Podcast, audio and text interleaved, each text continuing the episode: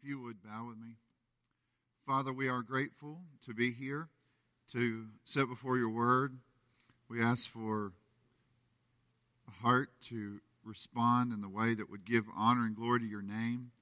Lord, we know that we uh, need you. We need your power.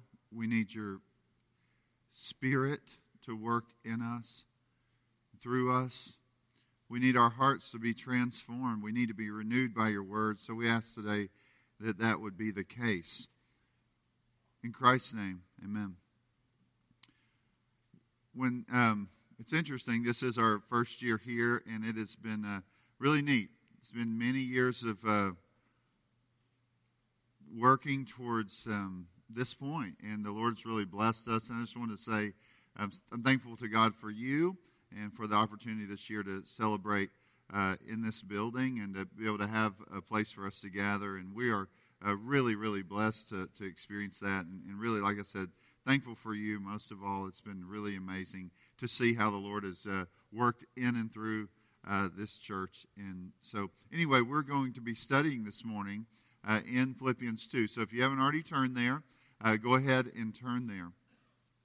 You know, sometimes when you think about Christmas, think about Christmas season, uh, most of you probably have spent a lot of time uh, reading the narrative, you know, the, the, the storyline of Jesus' birth. And, uh, um, and we might say, let's look at the angels, or let's look at the Magi, or the shepherds, or Mary, or Joseph, or, or a number of those things. I mean, we just kind of that, that's what we do a lot of times, and that's not bad because if you understand and I understand a story in general, you know that if you'll follow the storyline, a story has within it uh, things that you can grasp, theological things, for instance, in, in, in the stories about Jesus. You see theology. Sometimes you just have to read the story and back up and say, what, what is being communicated here? Uh, today, what we're looking in Philippians 2 5 through 8, what we're looking at is not something where we're saying, um, uh, we, we, I mean, it's not as hard for us to say, like, what is his point? And, and so, what is he trying to communicate to us? You could almost call this like the theology behind Christmas in a very clear way. Just, I want you to understand why did he come? Why did Jesus come? What was the purpose of the incarnation? And, and what, what do we need to grasp from that and see from that? So we are going to focus on the theology of, of, of Christmas, you might say, without neglecting Paul's purpose of, of calling us to follow Jesus' example in the strength and power that he provides. And so I think it's important for us to understand that, to see that this morning. And again, we're looking at 2, 5 through 8. We could look at 2, 5 through 11 uh, that would be very easy where we would focus in and say it's about the humiliation and exaltation of uh, the second person of the Trinity. And but today again we're just looking at his humiliation in his coming to us. So uh, if you study or spend time in the season of Advent. Uh, and you spend time reading maybe something as a family, as you do that, uh, you're reminded often of all of the marvelous truths about Jesus coming but like I say, today you're going to dive in and drink a little deeper uh, with regard to its theology. And so I hope you'll see that because we need to remind ourselves over and over Jesus is the eternal Son of God, the second person of the Trinity, and that He, the eternal God, came from heaven to earth. He was born of the Virgin Mary, and He. Uh, he, so he was man. So he is like the God man, and that he uh, came here.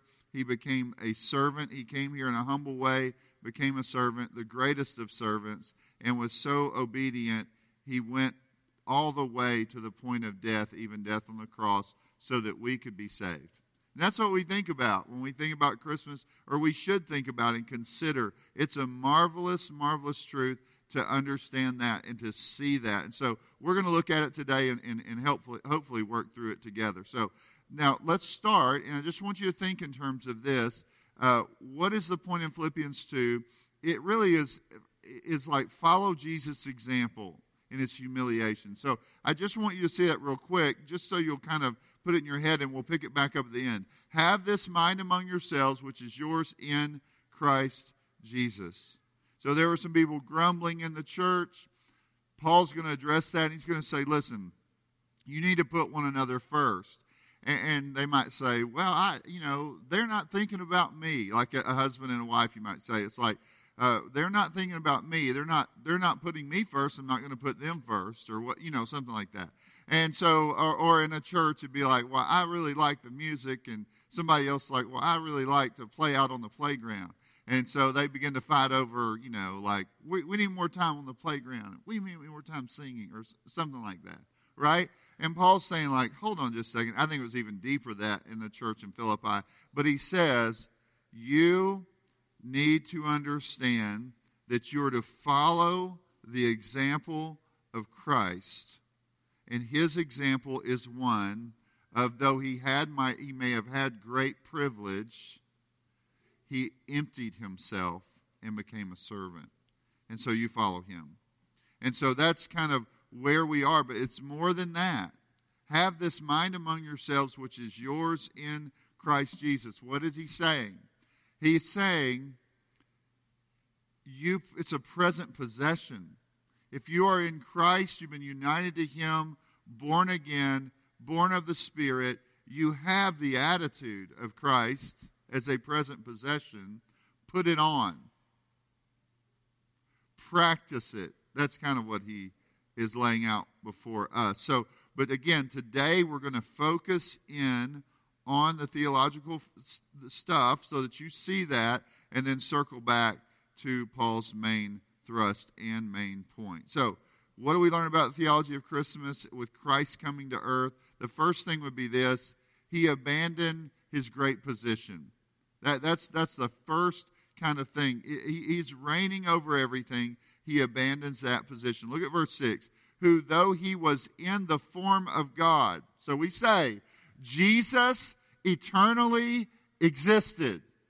He has never not existed. He is the eternal Son of God. It's important to understand that. He is equal in, in power and glory with the Father and the Spirit. He eternally existed. In the form has this idea is his person, his nature, his character, his attributes. All of those are possessed by the eternal Son of God. In the way we're going to speak of him today, the Lord Jesus Christ. We're not going to say just, oh, the second person of the Trinity or God's Son. We're just saying, when we speak of Jesus Christ, we're saying he was God his nature, character, attributes. He is God. He's in the form of God. It is his essence, it is his very being. He is God. It is explaining something that cannot be changed. It cannot be changed. It is impossible to change him. It's like you can't alter that. You can't go in and say, well, let's see if we can alter it in some way. He is God. That is why in Matthew you read, Behold, the virgin shall conceive and bear a son, and they shall call his name Emmanuel, which means God with us. So God came down to us. It's just important to say that. You need to see that. He had this position in, heaven as the eternal sovereign over the universe. He spoke, it's created. He's sustaining it. And you read in Colossians 1 15 through 17, He is the image of the invisible God, the firstborn of all creation, for by him all things were created in heaven and on earth visible and invisible, whether thrones or dominions or rulers or authorities, all things were created through him and for him. And he is before all things, and in him all things hold together. So that's just, it's important to say that. God became man, not ceasing to be God. He is forever God, he will always be God, and He made everything, sustains everything, and then he comes to earth to redeem, to restore, to bring renewal. And so I think it's important to grasp that. I want you to hear another verse. Speaking of his eternality, Hebrews 1 3. He is the radiance of the glory of God, the exact imprint of his nature, and he upholds the universe by the word of his power. then he goes on, after making purification for sins, he sat down at the right hand of the majesty on high. The eternal Son of God, who created and sustains, came down and then he went back up to his place of great authority.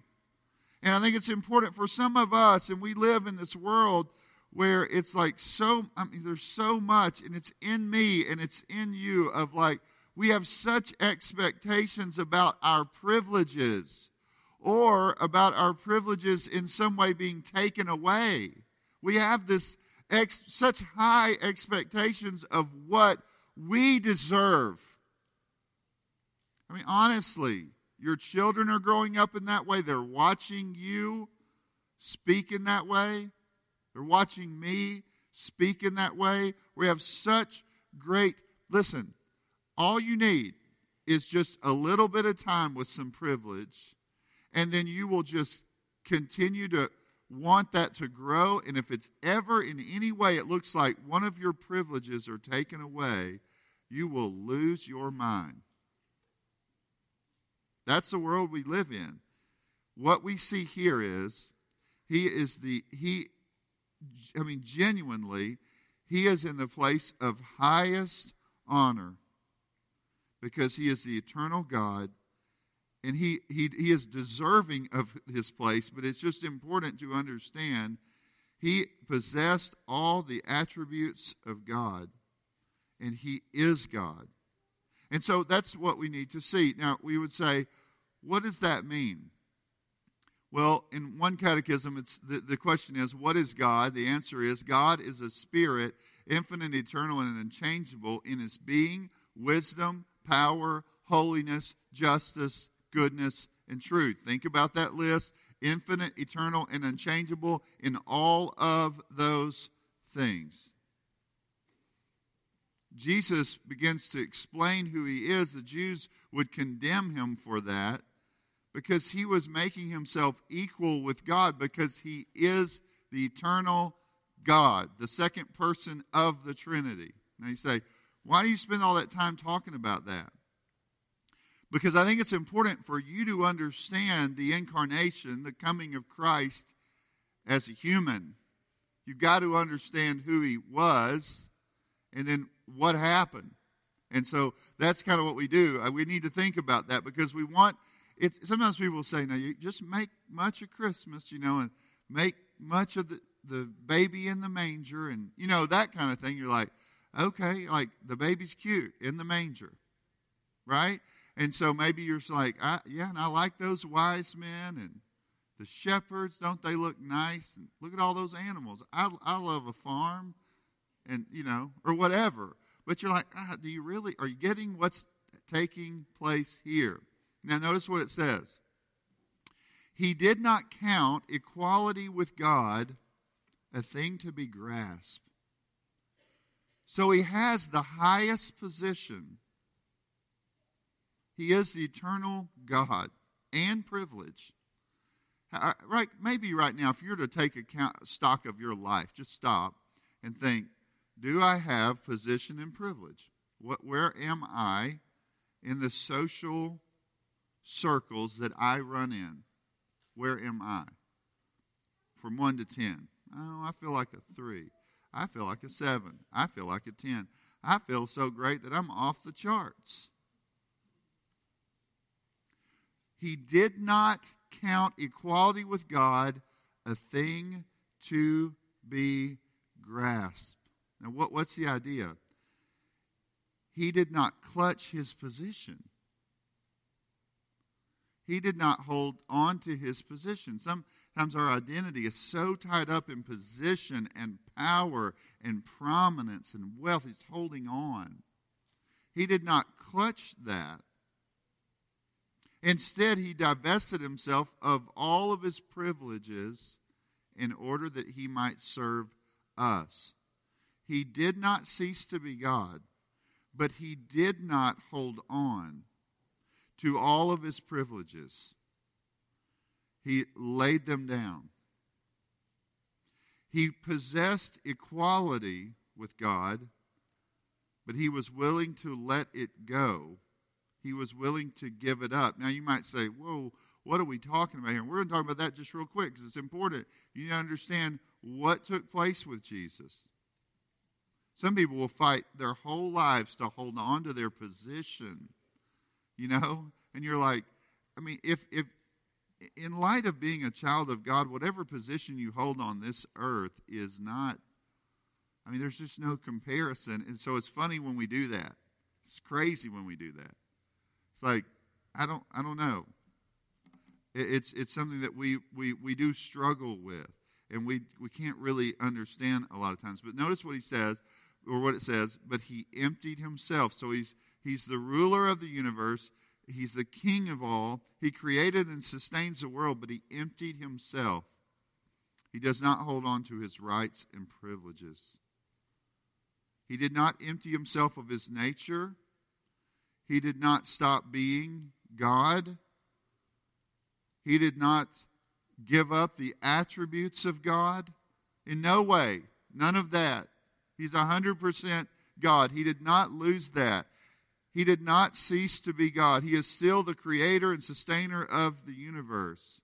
But he emptied himself of all the divine privileges.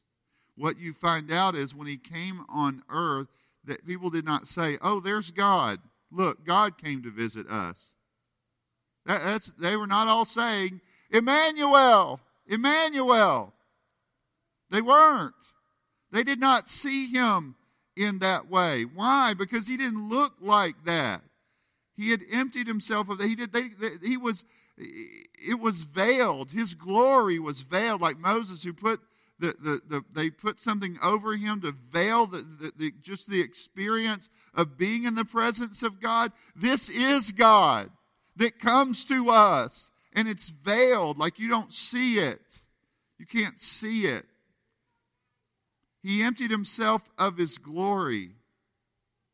He, you could say he veiled his glory, just kind of understanding that. The only time that his glory was unveiled is when you go to the Mount of Transfiguration. He takes three of the disciples up there.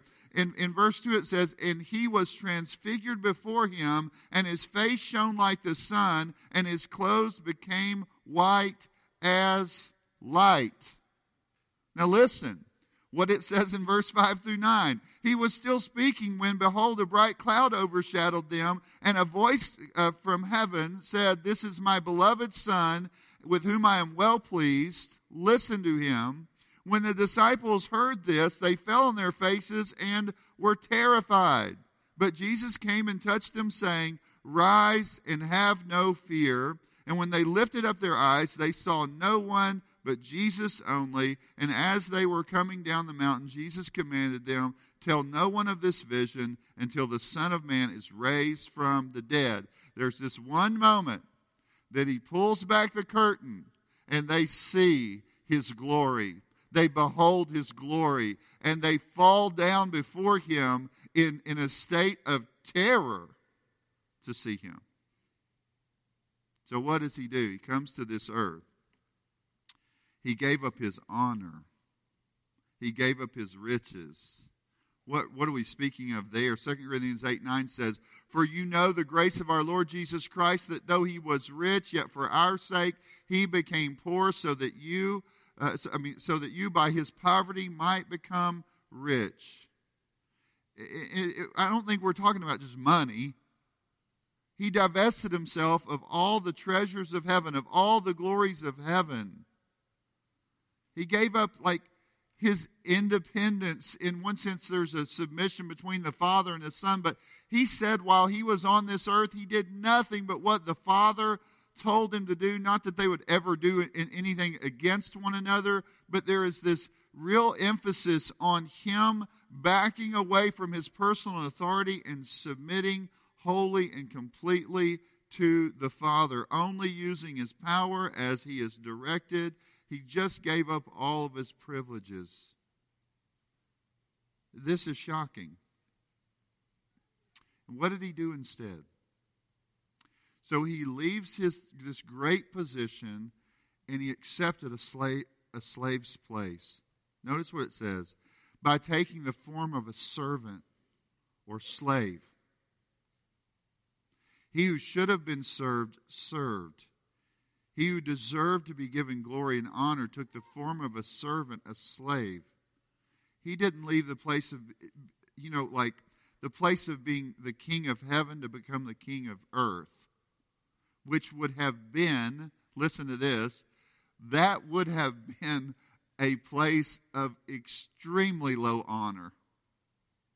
That would have been humbling himself.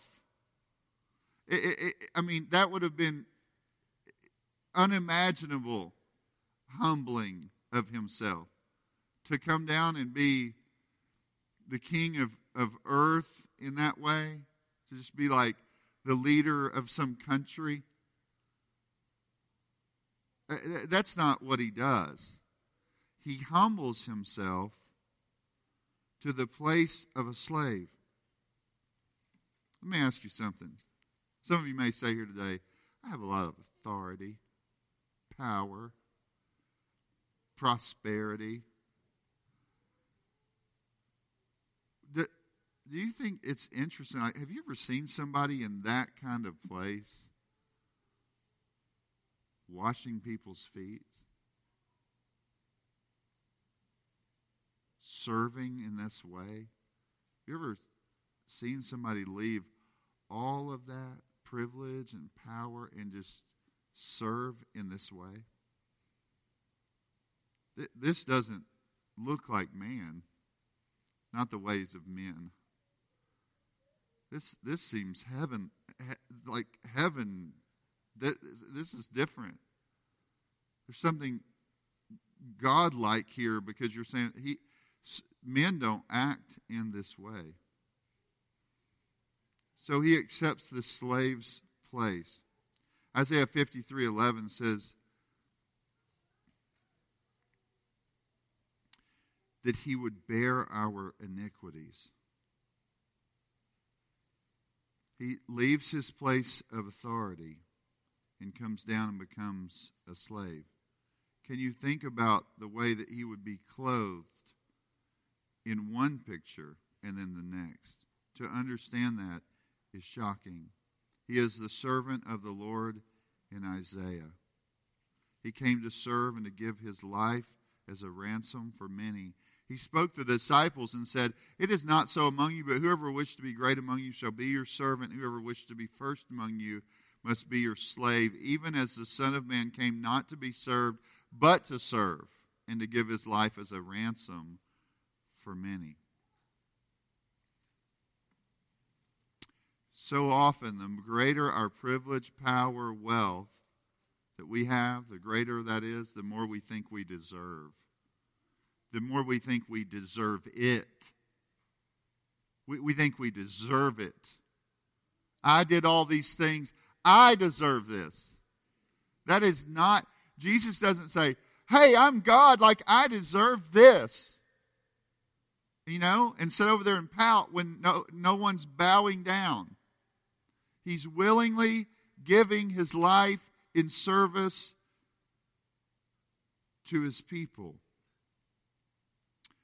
Not only that, like he associated with sinful people. He lived just an average and ordinary life. He was born in the likeness of men. He became human. He is truly 100% God and 100% man. He was found in the form, human form. This is like kind of the, we talked about that inner nature. He became a human. But now you're thinking externally. He became a human. He came in human form. He is externally a man. He feels the things that men feel. He knows what it's like to be outside on a hot day. He knows what it's like to thirst. He knows what it's like to be hungry. He knows what it's like for someone to be mad at him. He knows what it's like to experience all the troubles of this life. He even said that the Son of Man has no place to lay his head. He knew what it was like to be homeless.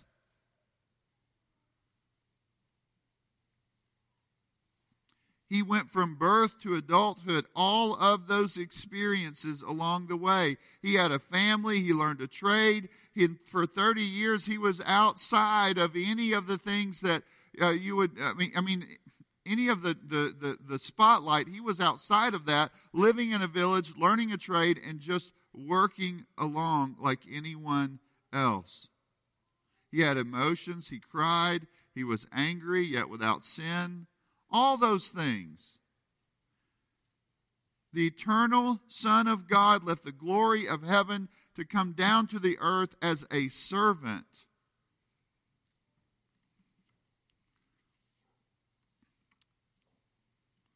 They, they wouldn't even, like, the, the people looked at him and said, I, you know, they weren't sure what to do, even when he was doing insanely, like, shocking things even as they saw the curse reversed before their very eyes, even when sickness and, and, and death and disease and disorder and all of those things were turned on their heads before them, when you said, like, only God could do this, who else could reverse the curse? They still could not see him in that way. He was too close to what to, to, to what everyone thought of as a normal man. They even spoke of him about his area, the region, or the town he was from. Uh, like, could anything come good, like out of Nazareth? It's like the opposite of what you would think. So he abandons this great position. He takes a slave's place. He associates with just ordinary, everyday people. He lives this ordinary life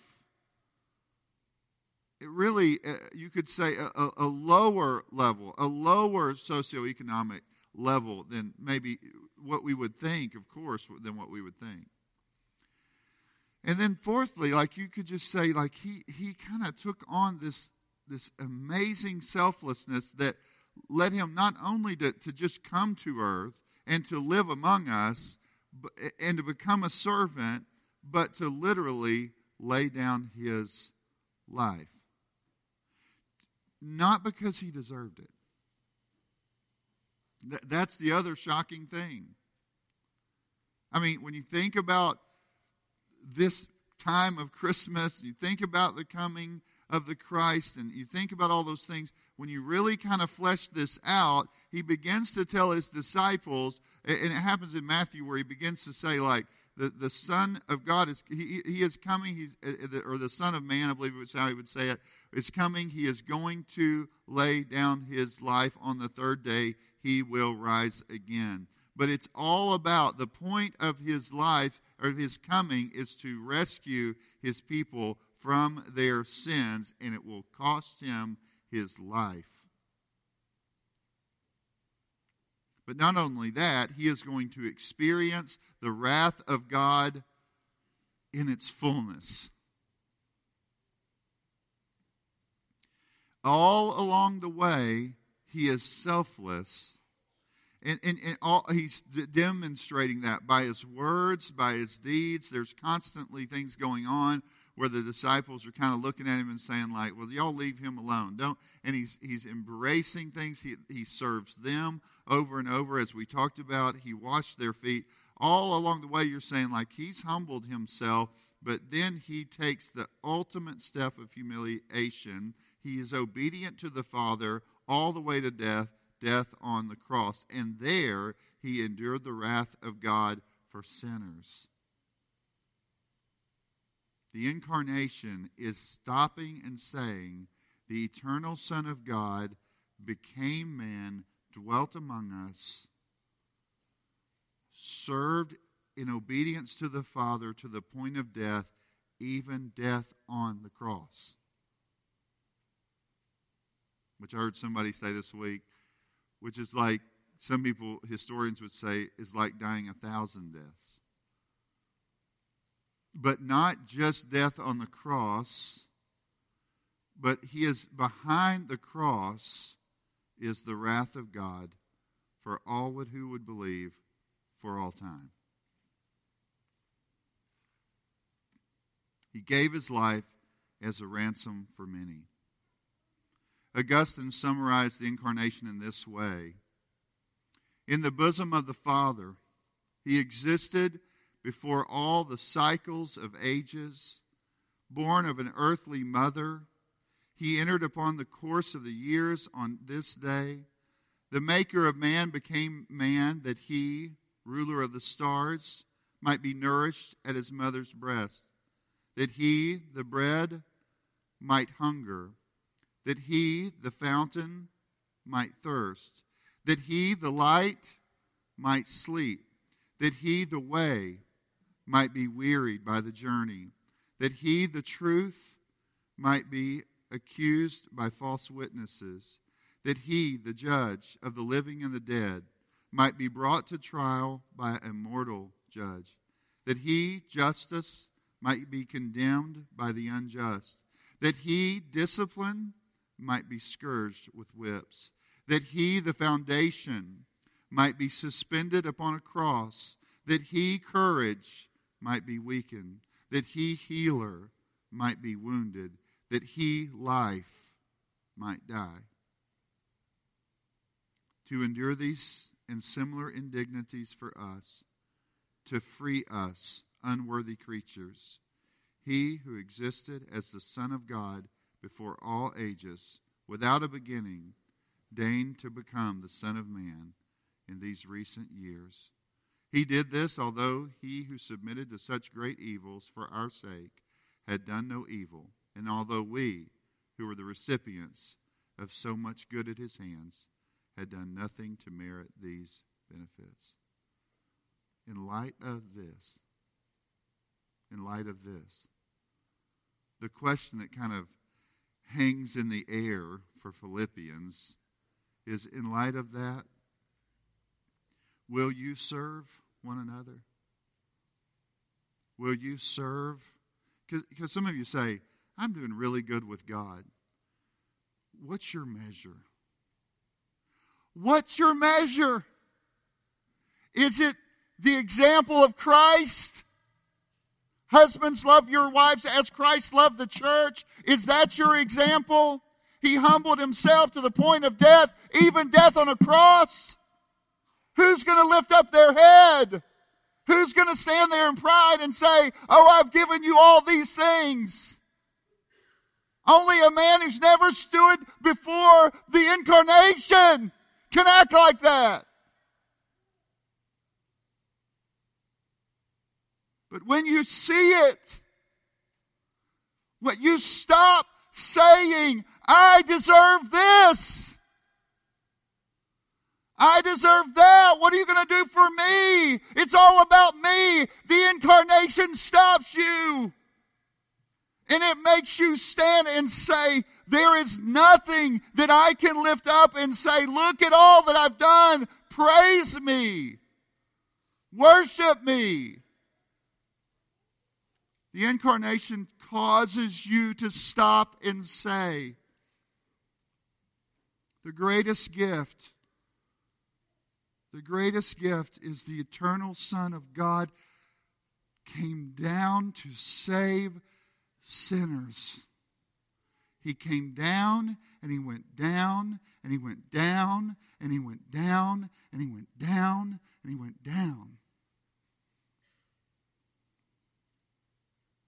He endured the wrath of God that we might, by grace through faith, receive a gift that we could never deserve, that we could never earn. So that we might, by virtue of our union with Christ, be able to have the new birth, experience the new birth, and serve one another. Philippians 2 1 through 4 says, so if there is any encouragement in Christ, any comfort from his love, any participation in the Spirit, any affection and sympathy. Complete my joy by being of the same mind, having the same love, being in full accord and of one mind. Do nothing from selfishness or selfish ambition or conceit, but in humility count others more significant than yourselves. Let each of you look not only to his own interests, but also to the interests of others. Let's pray. Father, we thank you for this season that reminds us of the coming of our Lord who gave himself for us. Not because we deserved it,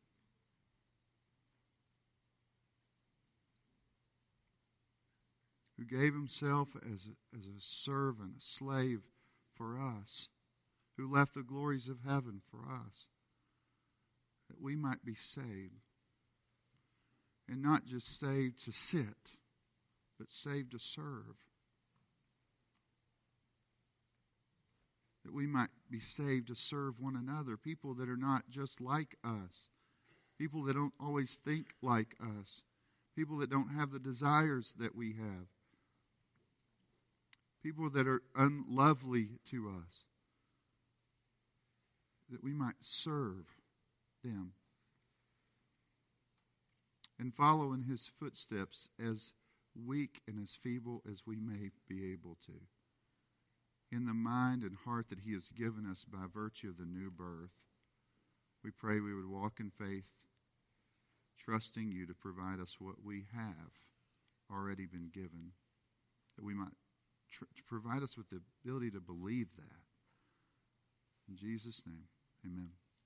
If you would stand with me at this time.